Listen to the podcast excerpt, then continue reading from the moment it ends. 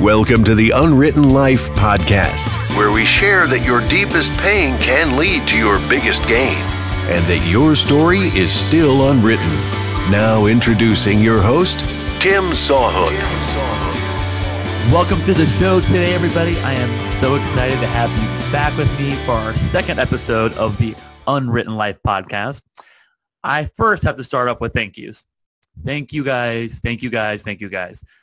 This first week was a great, successful launch because of you guys. You guys downloaded the podcast. You all shared the podcast. You all subscribed to the podcast. You left reviews to the podcast. And what that did is that made it accessible for other people. Everybody was seeing it this past week and everybody was sharing that message of hope. And it wasn't so much that people were sharing my story. People were just sharing the podcast and that people were getting on board with the story of hope and that excites me more than you guys could possibly know. I was very nervous before launching the podcast about sharing my story and getting it out there because it is a very vulnerable place to be, getting your whole dirty, long, dark story out there for everybody to hear. But it did what I wanted it to do. I've got so many great responses for people who said, hey, I went through this. Thank you for sharing your story. It kind of made me feel normal. Or I have someone in my family going through this or they've been through it in the past. We never talked about it. So I was I was excited to hear that people were like, you know, I want to reopen this conversation and not just hush hush about it and people not talk about it. So mental health awareness is very huge to me and obviously it's huge to a lot of people. So don't let the conversation die after the first episode. Continue to share that message, continue to reach out to people, and let's make mental health not a scary thing to talk about. Um, let's make it an everyday thing to talk about so people feel supported and feel normal about it. So again, I couldn't thank you guys more for a great first week and helping have a successful launch of the podcast. It really means a lot to me. But I still need your help, and here's why.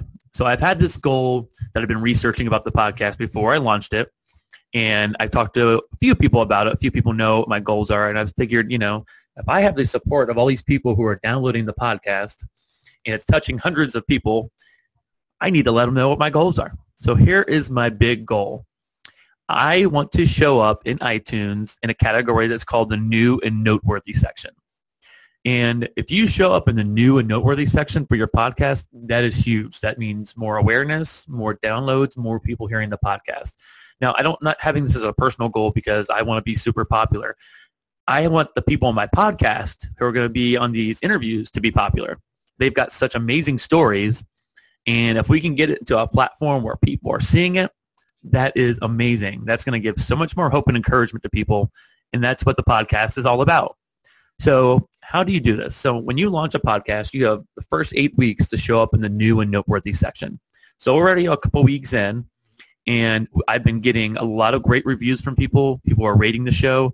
So what I ask of you, and here's why I need your help, continue to share this podcast with people. Continue, if you have not had a chance yet, to please leave a review and a rating on iTunes. I mean, I'm not trying to spoon feed you what to say. Just positive ratings are great. Positive reviews are great. That really shows iTunes that more people like this content, more people want to see this content. And if we can show up in the new and noteworthy section, that would be amazing. So that is my prayer, something I've been thinking about for a long time, praying about, and I've shared it with a few people, but I wanted to share it with all of you because now we're a community. It's not just me sitting alone in my basement recording a podcast. It is me talking to all of you, and you get to hear these interviews with amazing people, and we want to continue spreading that message of hope and encouragement. So thank you very much ahead of time for going back and subscribing rating and reviewing the show. It would be greatly appreciated, and um, it's really going to help get this message out. So now we are on to the second episode. We're on to the part that I've really, really wanted to get out. All these people's interviews. The podcast is about sharing your story, sharing what you've gone through, and sharing your message on the other end of that. And our first guest couldn't do that any better. Her name is Bonnie Collins, and Bonnie Collins has been a friend of mine for a couple of years and I was introduced to her story, getting to know her. And I've followed her on Facebook and all her social media through her journey, and it is quite an amazing one. And I just want you guys to sit here, listen to this, listen to what she's saying, and listen how she says it with such strength. and let it really resonate with you. Soak it in, take it in, and let it make a difference for you on the other side when you finish this podcast. So without further ado, I want to introduce you guys to my friend, Bonnie Collins.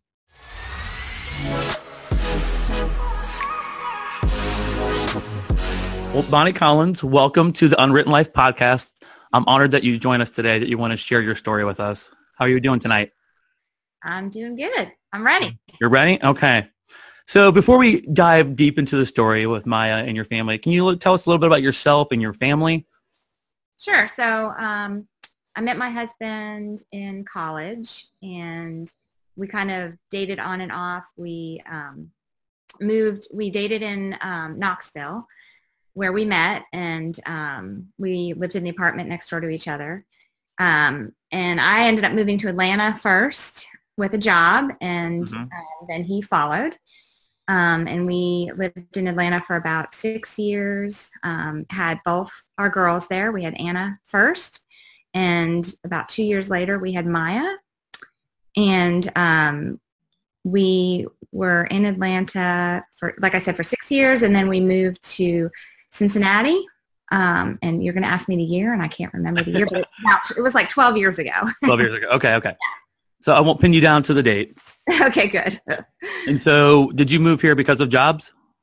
Yeah, so he got a job at um, P&G. We both actually worked together in Knoxville. We, I'm a graphic designer. He's a product designer. And we both worked um, at Philips Consumer Electronics in starting in, in Tennessee. And then we both got transferred to Atlanta together. Okay. Uh, but um, then he got a job at P&G, and I was kind of a stay-at-home mom at that point. So we both ended up in Cincinnati. Oh, great. So you're a stay-at-home mom. You're there with Anna and Maya. How old were they at that point when you were staying at home with them? Maya, I know, was 18 months, and Anna's about two years older than she is. So what? She was about four. She was about four when you guys were here. Okay. Yeah. Mm-hmm. So you guys moved here together. You have kids. You have jobs everything's yeah. moving along at a good pace. I'm sure you're happy at that point, right? Everything yeah. yeah. looking good. So at what point did that change in your story a little bit? Um, so let's see, it was probably 2011, maybe late 2010. Um, Maya started just, you know, being, she was tired. She mm-hmm. was having bloody noses, um, just gushing bloody noses. You know, I can remember being at a, um, Anna was very involved with theater, and so I think it was um, Wizard of Oz, and she was at a rehearsal, and I had Maya in tow, and she just started this gushing bloody nose that wasn't stopping, and there was a nurse actually who, uh, kind of a fellow mom, but she was also a nurse, and she was like, you know, have you ever taken her in to have that looked at? And I said, yes, I've been to the doctor mm-hmm. several times. And he just says it's kind of normal childhood bloody noses. Kids get them a lot with the dry air. And um, so, you know, she continued to get more and more fatigued and I kept taking her back to the doctor and he kept just saying, you know, she's maybe she's over involved with too many activities, which was crazy because she was only doing ballet at the time, mm-hmm. uh, a couple, like a day or two a week. Um, and so I don't know, I think it was probably nine months later, I took her back in she had another gushing bloody nose and I just knew something wasn't right. She kept, she was sleeping all the time. She was starting to look really pale. And um, he said, well, you know what, let's just run some lab work. And so they ran lab work and we went home that night and literally as soon as I walked in the door, the phone was ringing and I picked it up. It was about five o'clock at that point in, in the evening. And um, he said, you need to bring her in immediately. And I, I thought, well, shoot, because they close at five. So I, I knew something was wrong, obviously. Right they were keeping the office open for us. And we came in and he and his partner were waiting for us. And they still didn't really know what was going on. You know, it turns out she had leukemia. She was diagnosed with leukemia, but typical leukemia is shows bruising, which she did not mm-hmm. have bruising, um, petechiae, which is where your cap your blood capillaries burst. She didn't have any of that. It was, you know, not the typical symptoms of leukemia. So they really didn't know what it was. So we had we made an appointment at Children's Hospital. And it took us two weeks to get in. And the day we went in, she they were trying to draw her blood and it was literally clotting as it was going into the tubes oh. and they had never seen anything like it turns out her platelets were in the gazillions i mean i don't even know what the number was but they were crazy high and they were you know platelets are what clot your blood so mm-hmm. she was just clotting everywhere it was crazy so anyway it was a whirlwind after that we ended up um, being admitted and needless to say we I think that time that was her first go around, and we were inpatient for eight months. We never left. Was this at Cincinnati Children's Hospital? Yeah, it was. Okay. Mm-hmm. So she, um, they diagnosed her with acute myeloid leukemia, um, which is a very hard to treat type of cancer. Um, she, they feel like she had a condition called myelodysplastic syndrome, which mm-hmm. is essentially bone marrow failure, which led to the acute myeloid leukemia, which I refer to as AML. Um, mm-hmm. But you know, it's frustrating because if they, we kind of feel like if they had, if the doctors had caught it earlier, acute um, myelodysplastic syndrome is easier to treat as long as it does not turn to cancer. But once it migrates to cancer, that's when it becomes really hard to treat. So the first time you said you were inpatient for eight months, correct? Yes. Okay. So after the eight months, you guys were released in, what was her status at that point? Well, so when she was diagnosed, because she had such a hard type of cancer to treat, they told us we were going to have to go straight to transplant. So she was going to need a bone marrow transplant. Okay. So in September of 2011, she received her first bone marrow transplant and um, she got really sick beforehand, but after the transplant, she actually did really well, um, recovered pretty quickly. And so I think we went home that October. Mm-hmm. So she was diagnosed in April of 2011, and we were able to go home that fall, basically, right before Thanksgiving. Um, and she did okay but um, she relapsed in 2012. So she relapsed in f- about February of 2012. So what was that time frame then from fall into February? Was that three, four months? Yeah, it was. Yeah, it was pretty quick. She relapsed pretty quick. At that point, so what was Maya feeling at that point? After she had gone battled so hard for those first eight months, then had the yeah. transplant, what was yeah. she feeling at that point?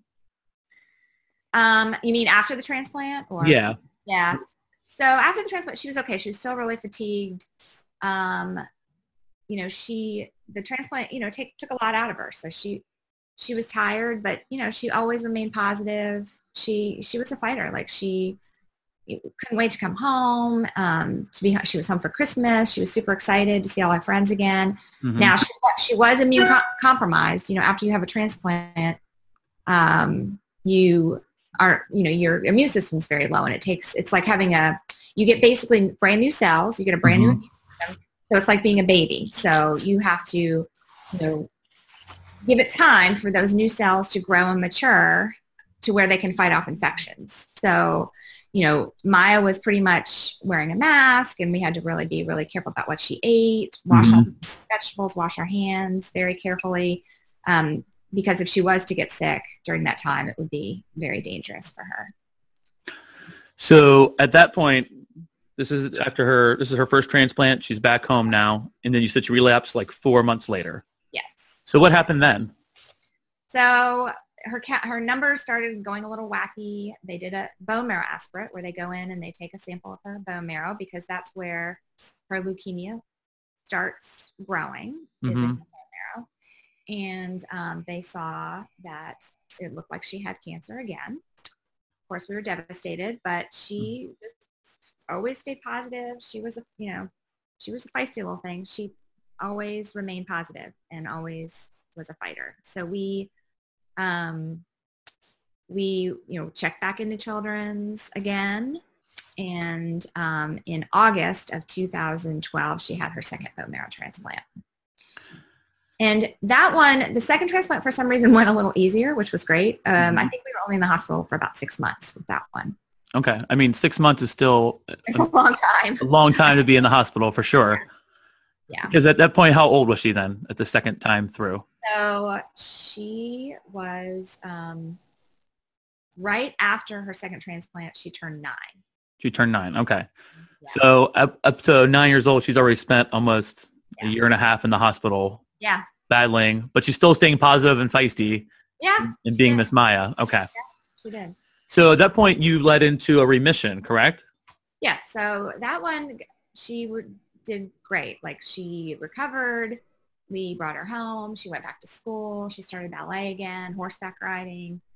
Um, you know, back to her little sassy self. Um, in the meantime, we were able to meet her, both her do- bone marrow donors. Um, Mike, well, Kaylee was her first donor, hmm her first transplant, and she came to visit us, and we basically took her in as part of the family. It was pretty awesome. That's so cool.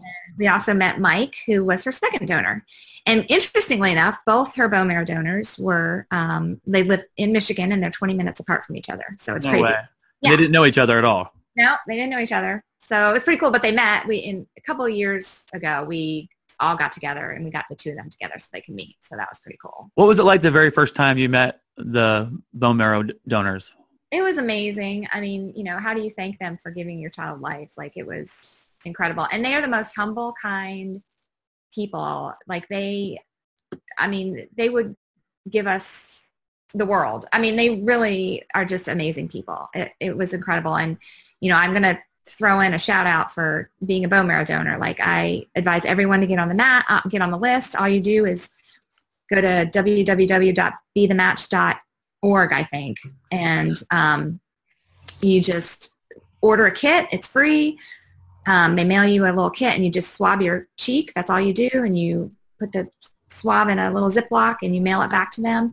And then you're on the national registry. And you I tell you what, we're going to add that to the show notes for the podcast when it goes up. We'll have those in the show notes Yeah. so people can go there because I think Yeah. that's awesome. I I think everybody should do that. Yeah. Why not? everybody- Why not be a chance to be a hero for somebody? yeah, it's pretty amazing. So during those four years of remission, were you Yeah. confident that Maya had beaten cancer for good, or were you kind of always on guard? No, you're always on guard, and her cancer's so aggressive uh, that you know they pretty much said they if if we could make it two years uh, cancer free, that they felt pretty strongly like that she would be cured. Mhm. So um, so we made it four years, and we thought, well, this is good. You know, I mean, there's never there's never guarantees. Um, you know, we we unfortunately know someone who relapsed eight years later, so Oh we wow! knew that, that was always a possibility. But you know, you get more and more hopeful with each passing year. And she looked so good and felt so good and had gotten her life back. It was great. Can you explain for people what remission really means? It doesn't mean cancer free. I think a lot of people get that here remission and think everyone's good to go, and they kind of move on that way. Yeah. So remission, I mean, you are cancer free. Like it means there's no detectable cancer in your body. Okay. But um, it- a, a lot of times, unfortunately, cancers remain dormant. So you can't, hmm there's just no way for the doctors they don't have the technology still to detect you know especially with like um, leukemia the cancer they say will hide in the crevices of your bone you know they'll go into little pockets in Oh, your wow. bone and there's no way they can do a bone marrow biopsy but they don't always get it so you could be cancer free you could be cured but you could have some little cancer cells even one cancer cell that's hiding dormant in your marrow could start growing and Okay. multiply. Yeah. So I'll step back. Remission means you are cancer free, but not necessarily cured, for sure. Correct. that Okay. it could come back at any time It could come back. Oh, so so the longer the longer you go out i think they're saying for leukemia now um, 10 years if you they're saying if you can go it used to be five and they've changed it now to 10 years if you can go 10 years without relapsing you know they pretty much consider you cured so what happened at the end of that four years? What started to happen again? So at the end of the four years, um, we had taken her in, so we still had to have labs every, I think we were at six months. Every six months we were going in for lab work because that's really the main way they can tell something's starting to go a little funky. And I had taken her in and we had gotten lab works and some weird numbers came back, but the doctors, I was concerned because I was always on high alert. Um, hmm but the doctors were kind of like, well, those numbers could, you know, could just reveal that she's fighting an infection or um, could be allergies. And they weren't overly concerned. Um, they said, you know, just keep an eye on her. And I don't even think they told me to come back for another six months. But there was always, they always knew that I was nervous and they always had a standing lab order for me. So anytime, even Maya, like Maya would sometimes, if she felt a little funny, she would get kind of scared. And mm-hmm. so for peace of mind, you know, I would take her in for lab work. Well, I'm sure that she would be. Yeah, she always was nervous or scared, or if she got a bloody nose, she would freak out, and I would too. so anyway, so we had gotten kind of a funky lab back, but nothing major. And what made me a little nervous, kept an eye on her. And then she started, she got a couple bloody noses again, and that was nerve wracking. And then it was um, the summer of 2016. Um, she, we were, we were getting ready to go to Hilton Head. Um, we always took a trip to Hilton Head. My folks have a condo there. And she said, you know, mom, I just don't feel good. I just, there's something not right. And I just really feel like I need to get some labs done. And I said to her, you know, well, we can do it, but if something comes back weird, you know, we may not make it to Hilton Head. Do you want to wait mm-hmm. until we get back from our trip? And she said, nope, I want to go now. And so that's when I thought, uh-oh, that's serious. Yeah. She loved to go on our trip. Oh, I'm sure. So I took her in and sure enough, all the bells and whistles went off and um, it was not good. And so we obviously never made it to our trip. And so we checked back into children's and started the whole process again. So, so how long were you in children's once you checked back in? So hmm, that's where it all gets a little fuzzy for me. All of this last round is kind of fuzzy for me, but I think we were there for a month or two. I want to say, well, it, let's see, it was uh, July when she was diagnosed again, where, when we realized she'd relapsed. So it was about two months because that was the beginning of July. And what we decided to do was they wanted to start her on a new drug um, that they felt was promising. Um, so we started that drug and it went really well. They were concerned. They a lot of times when you relapse, your cancer comes back more aggressively, and so mm-hmm. they were concerned about that. That it would be harder this time to get her into remission, um, which is ultimately what they want to do before transplant. They want to get all the cancer down. You know, you're probably most people aren't necessarily officially in remission, but get the percentage of their cancer low enough to where it's almost 0 mm-hmm. or you know or almost undetectable. And that's when you is the best time for you to go to transplant. So they were hopeful that they could get her back down to a low percentage of cancer because when we went in this time, I think she was at about 80% cancer in her in her marrow. Um, and they started her on the drug and it worked. It got her down to about 0.03%, which they were wow. very, yeah. So then we had to make the decision, did we want to um, stay at Children's for a third non-related transplant from another donor? Mm-hmm. Or did we want to try something else? And that's where we had lots of discussions with the doctors. And it basically just came down to the fact where we thought, you know, we've tried two of the same types of transplants and obviously they didn't work. They didn't cure her. Right. So we need to try something new. So, okay. Yeah. So at this point, where was Maya in the decision of this? Well, how was she feeling about that? Um, she was just wanting a cure. She just said, "Mom, I just want to be cured. I'll do whatever it takes." Okay. So, yeah. So that led so, you to St. Jude. Yeah. So we um, we had become friends with several families. That's kind of what happens when you're in the cancer world. You befriend other families going through the same thing and we have beca- had become friends with a family whose son had if you can imagine four bone marrow transplants in 18 months. Oh I mean, my gosh he's cured. Like he is amazing. He's well he's seven years out and he's doing great. Um, well, that's so good to hear. Yeah.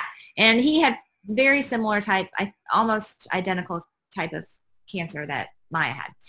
And he was at st jude so we thought well shoot you know he had success. He was in a trial and that trial was still open.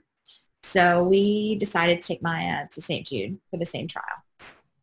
So we left, we left for St. Jude in um, August of 2016. Okay. Yeah. And so when you got down to St. Jude, what was the next step before the next um, having the next transplant? So we went to St. Jude with her in sort of remission. They considered it remission, but it wasn't 100% because she still had some cancer cells floating around. Um, but it was a good number that they were happy with for her to go to transplant. Um, so we met with the team there. Um, we actually talked to them actually on the phone first, and then they accepted us into the trial.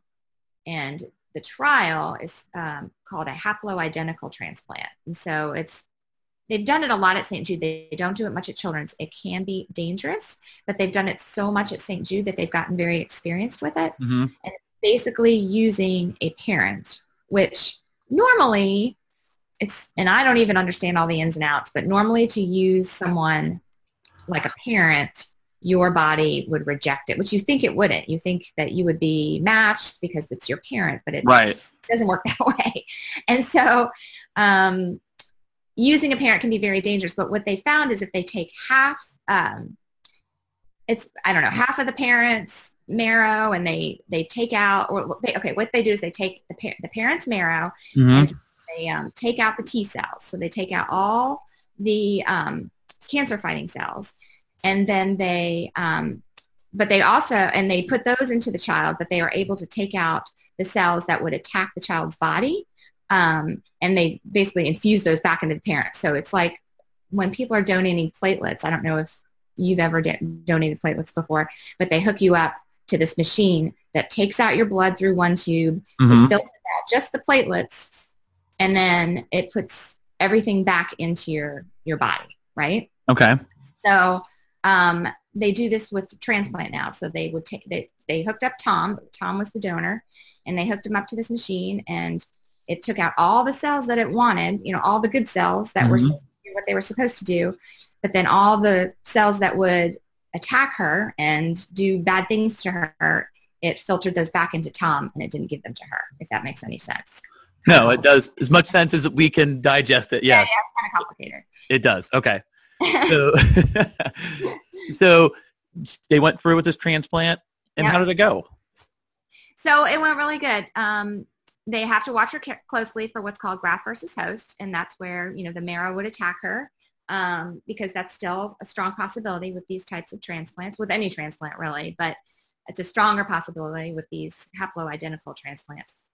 But she didn't get GVH. Um, she recovered really well, and she was doing really, really well. Um, and what one of the things that they use, a tool that they use is called a chimerism test, where they draw your blood and they look at the percentage. They can tell from your blood how much of the blood is yours and how much is your parents, whoever donated to you. Mhm. So in the beginning, it was showing that Maya was 100% Tom, her dad, which was great. That's what they want. They want Okay. all of his cells to basically, you know, fill her up and take over and become her new immune system. Any of her old cells that pop up are bad because those obviously would be the cancer cells. So everything was great. She was 100% for months. She was doing great. We were thinking about coming home. And then one or two of her chimerism tests came back at a very, um, it was like 99.96%. And the doctors were a little concerned. And I thought, well, you know, that's close to 100%. And they said that they've run studies that show that you, you know, they really want you at 100%. If you're not at 100% precisely, you have a stronger chance of relapse. And again, you know, this is a trial. It's all trial and error.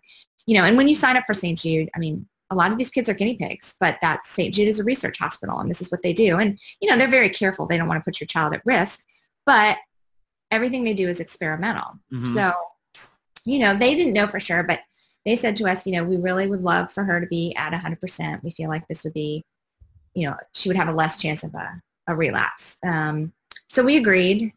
And so to do that, what they would do is take more cells out of Tom, Mhm. Inject them into her. And it's called a um, donor lymphocyte infusion, a DLI. So they gave her a DLI, um, and they and we waited a couple weeks. Um, they reran the chimerism test, and it was still 99.96. And so they said, well, we want to give her another DLI. We want to give her even more TOM cells and try to get them to go in. And if there's any cancer cells lingering, we want them to go in and, you know, gobble them up, to right. attack them, right? So they gave her another DLI, a pretty big one. And shortly thereafter, she developed some GVH. And um, I kind of feel like that was probably her demise ultimately. She um, never really fully recovered from that. Um, so when you get GVH, it's basically, you know, her dad's cells mm-hmm. and they go in and they're, um, they don't recognize her body and they attack it. And um, they went for her gut and they will attack different organs depending on, I don't know, a lot of times if you have an infection, they'll go to fight the infection, and, but they'll also mistake the organs as the infection. It's, okay. Yeah, it's very complicated. So anyway, she ended up getting GVH of the gut and started vomiting. She couldn't eat. Um, she had some issues with that, but we were able to manage them. Um, but then she started having some breathing issues. And they never really knew for sure in the beginning if she had GVH of the lungs, but they were concerned. And they talked to us about possibly doing a biopsy of her lungs, but at that point she was already having, you know, she was just feeling so bad and vomiting and just so miserable. We said, you know, we just don't want to put her through another procedure right now. Let's just try to get this gut situation kind of under control. Right. So that went on for a couple months and um, she had, would have breathing issues and we would end up in the hospital and she would, you know, she developed some fluid on the heart and lungs. It was kind of just one thing after another. Um, and then ultimately, um, you know, her lungs just ultimately failed, unfortunately. So in um, September of this year, she ended up in the ICU and it just, they tried everything they could and it just, um, we think it was, they, they're pretty sure it was GVH of the, of the lungs that, that took her down. It was attacking her lungs at that point when she was in the ICU? Yeah, yeah. Okay. Yep. Okay. And so um, I feel like I'm rambling, but I do want to say, and you know, it's funny because as as you go through all of this and you learn so much information that as time goes on, it's I, it's funny for me because I forget a lot. And um, so anyway, I'm concerned that someone's going to listen to this who's like in the medical field and they're going to be like, okay, a lot of what she's saying is not necessarily accurate. so I'm just saying like, I'm saying what I remember being told, but sometimes it gets a little fuzzy. And, well, you um, know what, Bonnie? Your experience is your experience. And I know, share, I know. And you share it any way you want. And you're Some doing a great job. Medical stuff, I'm like, okay, this probably is not 100% correct. But anyway, I'm hopefully I'm getting the gist across to people as, as to how everything works. So. You have been doing an amazing job. Okay. So Maya passed away on October 3rd. And um, she was surrounded by friends and family. And, you know, as sad as we are, and we always will be. Absolutely. Um, you know, she suffered a lot. She fought for six and a half years. And, you know, it's, it's it's a weird thing you go through when somebody passes away after fighting for so long because you know while it's it's horrible and we are devastated it's um to me it's a little bit of a weird blessing that she fought for six and a half year, years because we were able to spend quality time with her where you know, I think there's a lot of people who, if their child dies in a car accident or dies suddenly, you don't right. have time. You know what I'm saying? Yeah. So, um, and you know, it's a little bit of a relief for us to know that she's no longer suffering because she really was miserable those last few months and just up and down. And it was frustrating for her. It was frustrating for us. And, you know, I'm just glad that she's at peace. Absolutely. Well, let me say at this point is that there's such a community around here in Mason locally that where you're from, mm-hmm. and you you were during that whole time you were always blogging and writing on her care page about how things were going. You were really in depth, and so people yeah. felt so connected to the story at all the time. Yeah. And I have to say right here, talking to you, for people who aren't seeing here, the strength from Bonnie Collins is amazing. The strength from your family is amazing. We are so, so proud of the way that you're standing or sitting here in front of me and you're relaying this story for people to talk about. And it doesn't just end. Maya just didn't pass away and that's the end of her story. Right. What so what I think captivated everybody, it wasn't like I, I lost a child and I'm done. Mm-hmm. You have now made Maya more alive than ever. Um, and what is being called the hashtag Maya Sent Me movement. Mm-hmm. Um, so you want to talk a little bit about the random act of kindness stuff with Maya? Oh yeah. So, um, well, it was probably in 2012 when she was diagnosed the second time that we met a family because I can't take credit. I unfortunately cannot take credit for the idea, but we met another family and they had a daughter, Maya, who also had AML. Um, their daughter's name was spelled M-Y-A and okay. ours M-A-Y-A. But um, we really, you know, we met them through Facebook. We didn't know them personally, but we followed each other. They followed our Maya. We followed their Maya. And they unfortunately lost their Maya into, I think it was 2012, they lost their Maya. So, and it was, they were at St. Jude. So, and they started their Maya's kindness cards. And what it is, is it's basically a little card, uh, like a business card. And um, it, it just basically says, you know, Maya sent me. It's got a picture of Maya and it says, um, you know, uh, please do a, a, random act of kindness in honor of or in memory of our Maya. Um, and we ask that, um, you know, if you are the recipient of this card, that you will take this card and pass it to someone else and do a random act of kindness to them and just pay it forward. So we just thought that was a great idea. And so we asked them, we are like, can we steal that idea for our So um, we, and so we did it, you know, we, wasn't a big thing, but you know, um, throughout Maya's journey, you know, we always had the cards in our pocket. A few of our friends took our cards. Uh, we passed them out to friends, and they did random act of kindness. Um, but it wasn't until Maya passed away this year that I think it really took off. Um, you know, and what happened was, you know, she passed away in October, and so it was right after Thanksgiving where our older daughter Annabella said, "Hey, mom." Um, you know, what if we did like the 25 days of Christmas uh, or 25 days of kindness, sorry, uh-huh. 25 days of kindness over the Christmas holidays. And I was, I thought, oh my God, that's like brilliant. That's a perfect idea. So I created a Facebook page, um, the, you know, Maya kindness cards page. And I, you know, told everybody to join the page and, and for 25 days of the Christmas holiday to, to spread the, the joy and the kindness. And mm-hmm. it really just took off. I mean, I think we have a thousand people now on the page and it's grow it's still growing.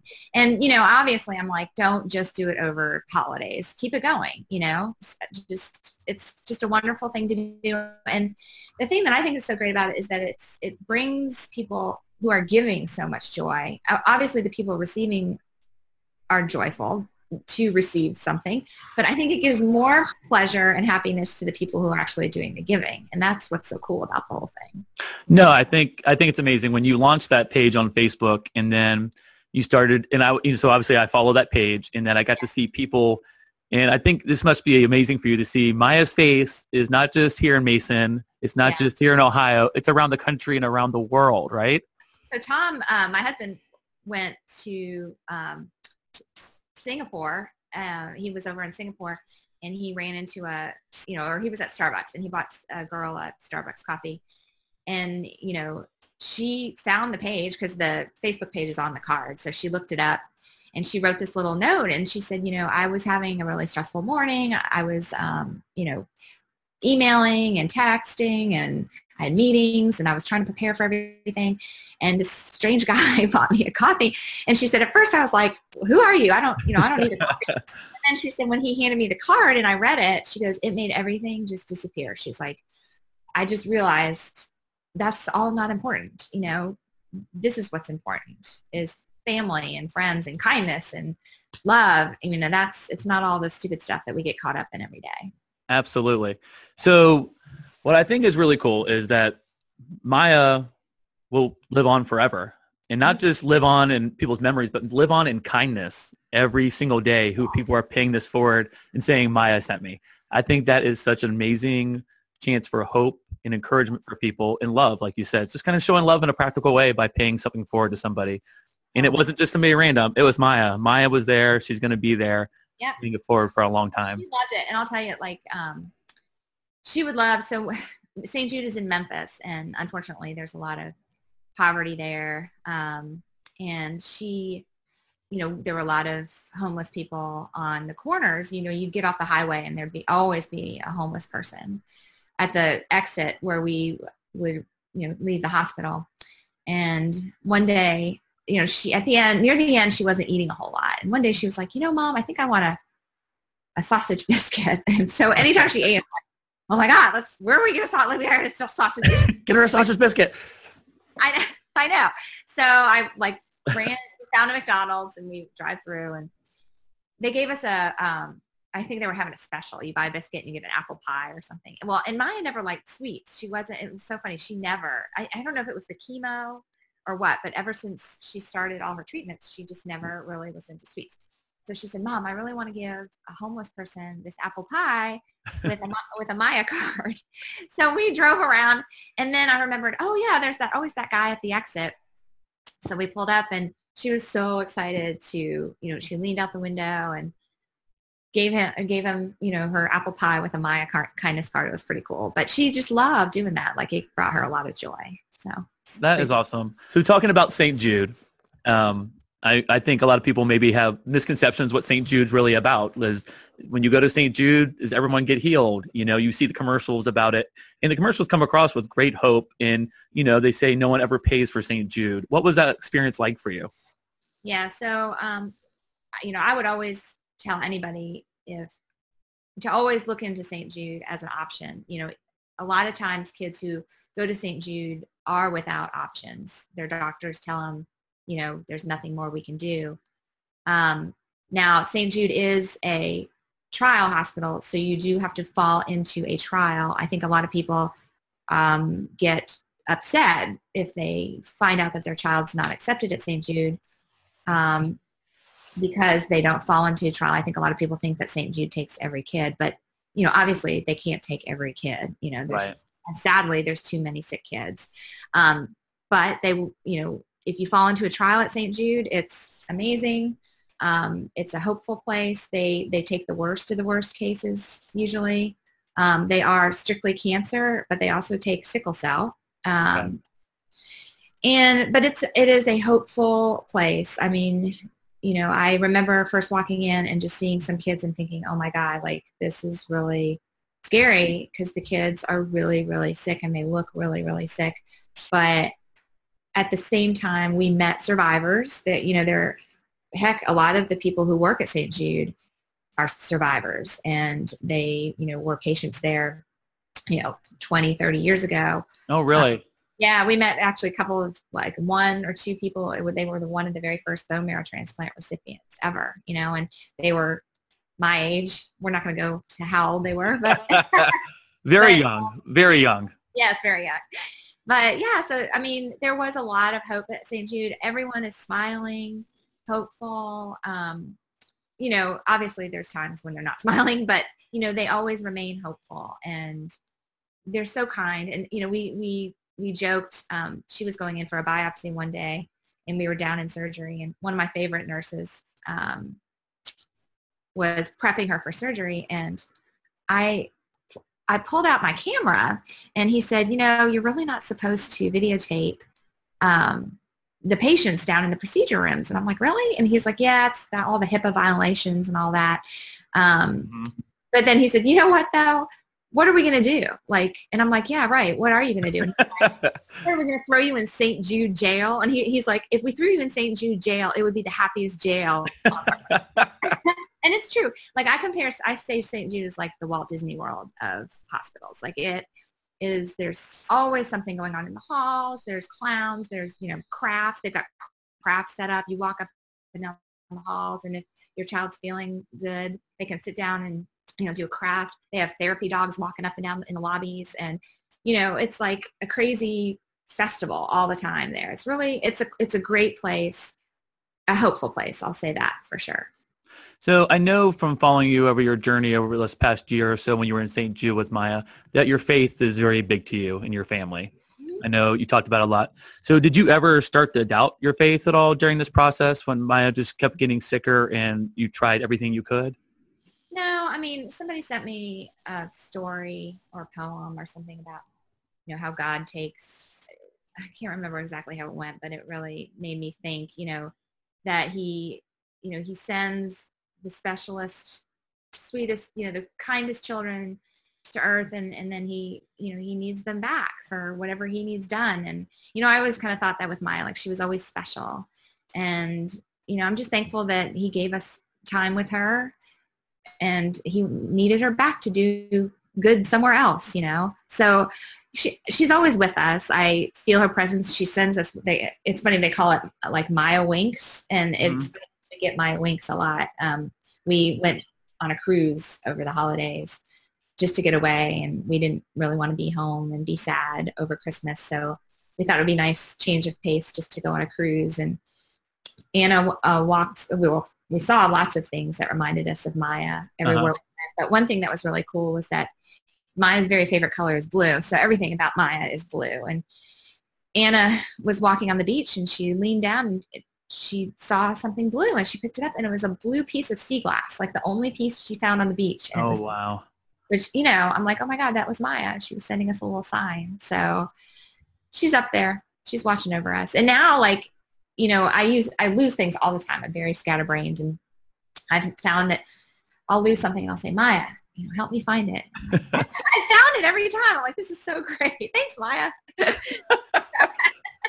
Maya, she is awesome. She's bringing it home for you when you can't even find your own thing. Yes, I know.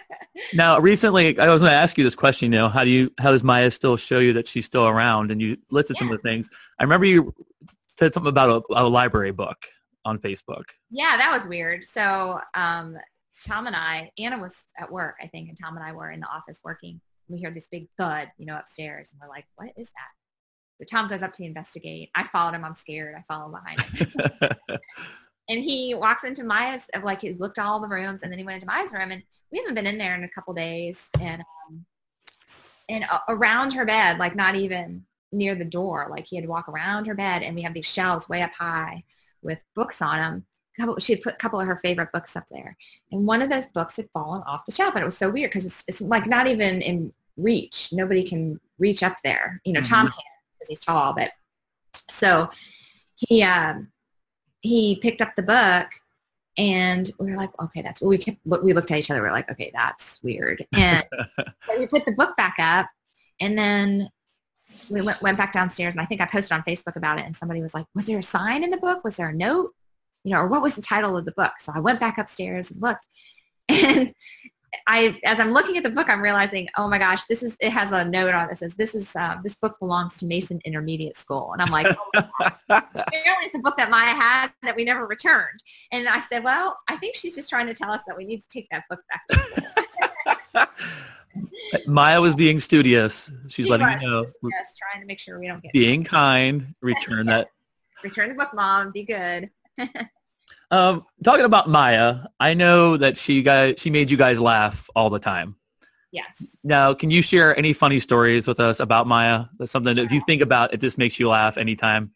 Well, oh God, she was so cute. Well, just the thing she said when she was really little, she was hysterical. Like, well, she was always hysterical, but um, at one Christmas, she she and this was when she was kind of really little, but it was my favorite. It's my favorite thing she ever said. Um, we had a live tree and it shed all the needles. And she looked at me and she said and she walked over and she picked up a needle and she looked at me and she goes mom this is a christmas tree a christmas tree crumb. So it's so cute. So and then every year whenever we had a live tree and it shed all its needles i'd be like maya i gotta go vacuum up the christmas tree crumbs. Oh that is so cute. So cute. I love that story. And then as she got older though she got sassy and feisty. You know she didn't take a lot of crap um, she, you know, we, she cussed a couple times at the nurses. That was a big surprise to them. But I told her to just do what she has to do to get through it, you know. Absolutely. But um, she she was a she was a hoot. Let me tell you, she, uh, she had the nurses rolling a lot of times in the hospital. She was pretty funny. that is so awesome. So this podcast is all about people sharing their stories like you're doing today and mm-hmm. offering hope for one person out there who may be going through the same thing. Yeah. So if there, I mean, obviously you know other people going through this, other families. So if yeah. there's somebody listening to this podcast and they're going through something similar, what kind of encouragement could you give them right now? Hmm. I would say to stay positive, to surround yourself with family and friends, um, you know, just to never give up and to just keep fighting. And then it does get better. You know, um, when we were in remission, that, that four year period we were in remission, it was like a just a dream, you know, and it, it really does go by fast. Like when you're going through it, it stinks and it seems like it's taking forever. But honestly, when we were done with treatments, and we, we had that four years, that magical four years, like we did not even remember hardly her treatments. It's really just a fog uh, and it becomes just kind of like a bad dream, honestly. Mm-hmm. So, you know, my, I just say just and keep the faith, you know, keep talking to God and keep praying and, um, and just stay positive. I mean, that's, and take care of yourself. You know, that's, that's the best way to, to handle it, I think. I think that sums it up perfectly. So what we're going to include in the show notes of the podcast I want to tell you about is you can go to mayagracecollins.com and you can mm-hmm. see a little bit of her story there. Um, I think some of her artwork is on the website there. Mm-hmm. And there's a chance to order some of the Maya kindness cards, right? Yes, there's a um, there's a kindness cards link on the page, and you can click on it, and um, it, it, tells you you can either print your own if you want, or I can order some for you if you just send me your information. Um, or I even have packs of 25 that I can mail to you if you send me your address. So whatever you prefer. So how can people connect with you? If they, they hear your story and they want to hear more and they want to hear what some of the procedures, maybe I'm going through this too, and maybe you can give me a little bit of encouragement on how can they connect with you? Um, I would just say to go to Maya's page uh, or her, I'm sorry, go to her website, um, mayagracecollins.com and there's a contact us page and just shoot me a message and I'll, I'm responding to people right away. And um, yeah, I'd be happy to talk to you. And if you need any advice or referrals or just encouragement, I'm here for you. That is amazing. Well, I really, really, really want to thank you so much for joining us today. Um, we don't take this lightly. You know, this is a child's life who lived a shining life and continues to shine beyond what the Maya sent me. Um, your, your faith is strong. We trust in God all the time, and I'm glad to see that you kept your faith through that. Um, your family is strong, and we're all praying for you. And um, er, there's so many people out here that love you, and you're going to touch so many people's story, so many lives with your story through this podcast. So thanks so much for joining me today. Thanks. Thanks for having me, Tim. I appreciate it. Well, I couldn't be any more thankful to have Bonnie Collins on the show today. And I'm sure you guys are completely blown away by her story and her strength. How amazing was that? That she was able to come on and share such a deep pain that most of us couldn't even fathom. Most of us won't ever have to fathom that. But this is her reality. And what she did with it was to keep Maya alive. Maya is now more alive than ever, I feel like, in a way that the hashtag Maya Sent Me movement is taking over Ohio, taking over the country, taking over the world. Those random acts of kindness are showing up everywhere now. And so she's keeping her spirit alive and Maya still gets to show up in people's lives. And the beautiful little smile on her card that said Maya sent me, showing them random act of kindness. And I think that is such a great thing to keep passing forward and paying forward to other people. And it doesn't take much to make somebody's day. And what I wanted to do is share something with you today it was a random act of kindness, something that I saw. And I'll share this link in our show notes, which is on our website, unwrittenlifepodcast.com. And I'll give you some more information about that here in a moment. The name of the article is Coffee Stand Employees Stop to Pray with Grieving Customer. It says a grieving woman who had just lost her husband found solace in an unexpected place. The young employees of a local drive-through coffee stand. The newspaper reports that Dutch Bros Coffee in Vancouver, Washington noticed one of their customers seemed upset while waiting in her car Saturday. It turns out her 37-year-old husband died the night before. When 19-year-old employee Piers Dunn found that found this out, he gave the woman a free coffee and asked if he could pray for her. The next thing you know, Dunn and two other employees were leaning out the drive-through window, holding the woman's hand and praying. He said, we just love people. Anytime we see someone sad or mournful, it takes five minutes to make their week, make their life, and it's just a small price to pay. Barbara Danner was waiting in line behind the impromptu prayer circle and snapped a photo, which she posted on Facebook. By Tuesday afternoon, the photo had gone viral, racking up hundreds of thousands of shares and even likes. Evan Freeman, a 20-year-old Dutch Bros employee who joined in the prayer despite not being religious, says employees didn't want attention for their actions. They just wanted to make the women feel joy and that love is still in the world. He's quoted as saying, she could have said she wanted an apple, and I would have gone and planted a tree and grown her an apple, he tells the newspaper. The woman spent about 10 minutes talking and praying with the Dutch Bros employees, but Dunn tells the Columbian waiting customers didn't seem to mind at all. What an amazing story. See, she didn't want anything but hope and comfort. And someone stepped up and saw that and leaned out the window, held her hand, and prayed with her. And that's just one of many thousands of random acts of kindness. But the point being is people aren't looking for a free handout. They're not looking for a big tip. Sometimes they're just looking for that little teeny bit of hope. And I'm glad that we saw that story in Bonnie with Maya and that she's showing hope on the other side and that this random act of kindness that I just read you is showing hope for other people. How amazing is that? I cannot understate the message of hope. That is what the podcast is all about. And I want to continue to spread that message. So how can you connect with Bonnie? She left a couple things in her interview, and I'm going to list them all in our show notes, which is at unwrittenlifepodcast.com. Just go there, click on the podcast, find the episode, which would be Bonnie Collins, and you can see all her information there and some pictures of Maya and her family. Um, I talked about at the very beginning, guys. How can we connect? First, if I can ask you again, if you're liking the podcast and you really love Bonnie's story, please subscribe, leave a rating and review. Let me know and let Bonnie know what you thought about her story. You can connect with us on Twitter at UWL Podcast.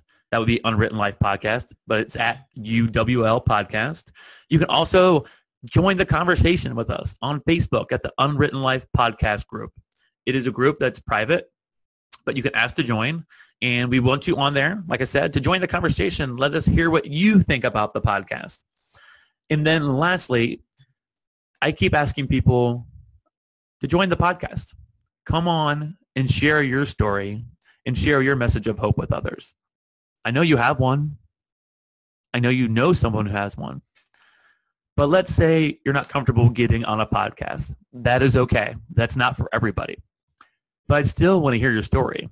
And if you would be interested, I would love if you would email me at tim at unwrittenlifepodcast.com or go to my website on the contact form. Leave your message there. Leave your story there. And I can read it on the podcast. I know there are a lot of stories out there and there are messages of encouragement and hope for other people. But I know this is not for everybody to get on the show and come talk about it, and that's okay. I can't understate how much I appreciate you guys listening and tuning in this week. Uh, stay tuned for next week's episode. Another great story, another great interview, and it's really going to bless your life. So we've come to an end of another episode, but like I said before, this is not the end of your story or your life. You matter, you can make a difference, and your story is still unwritten.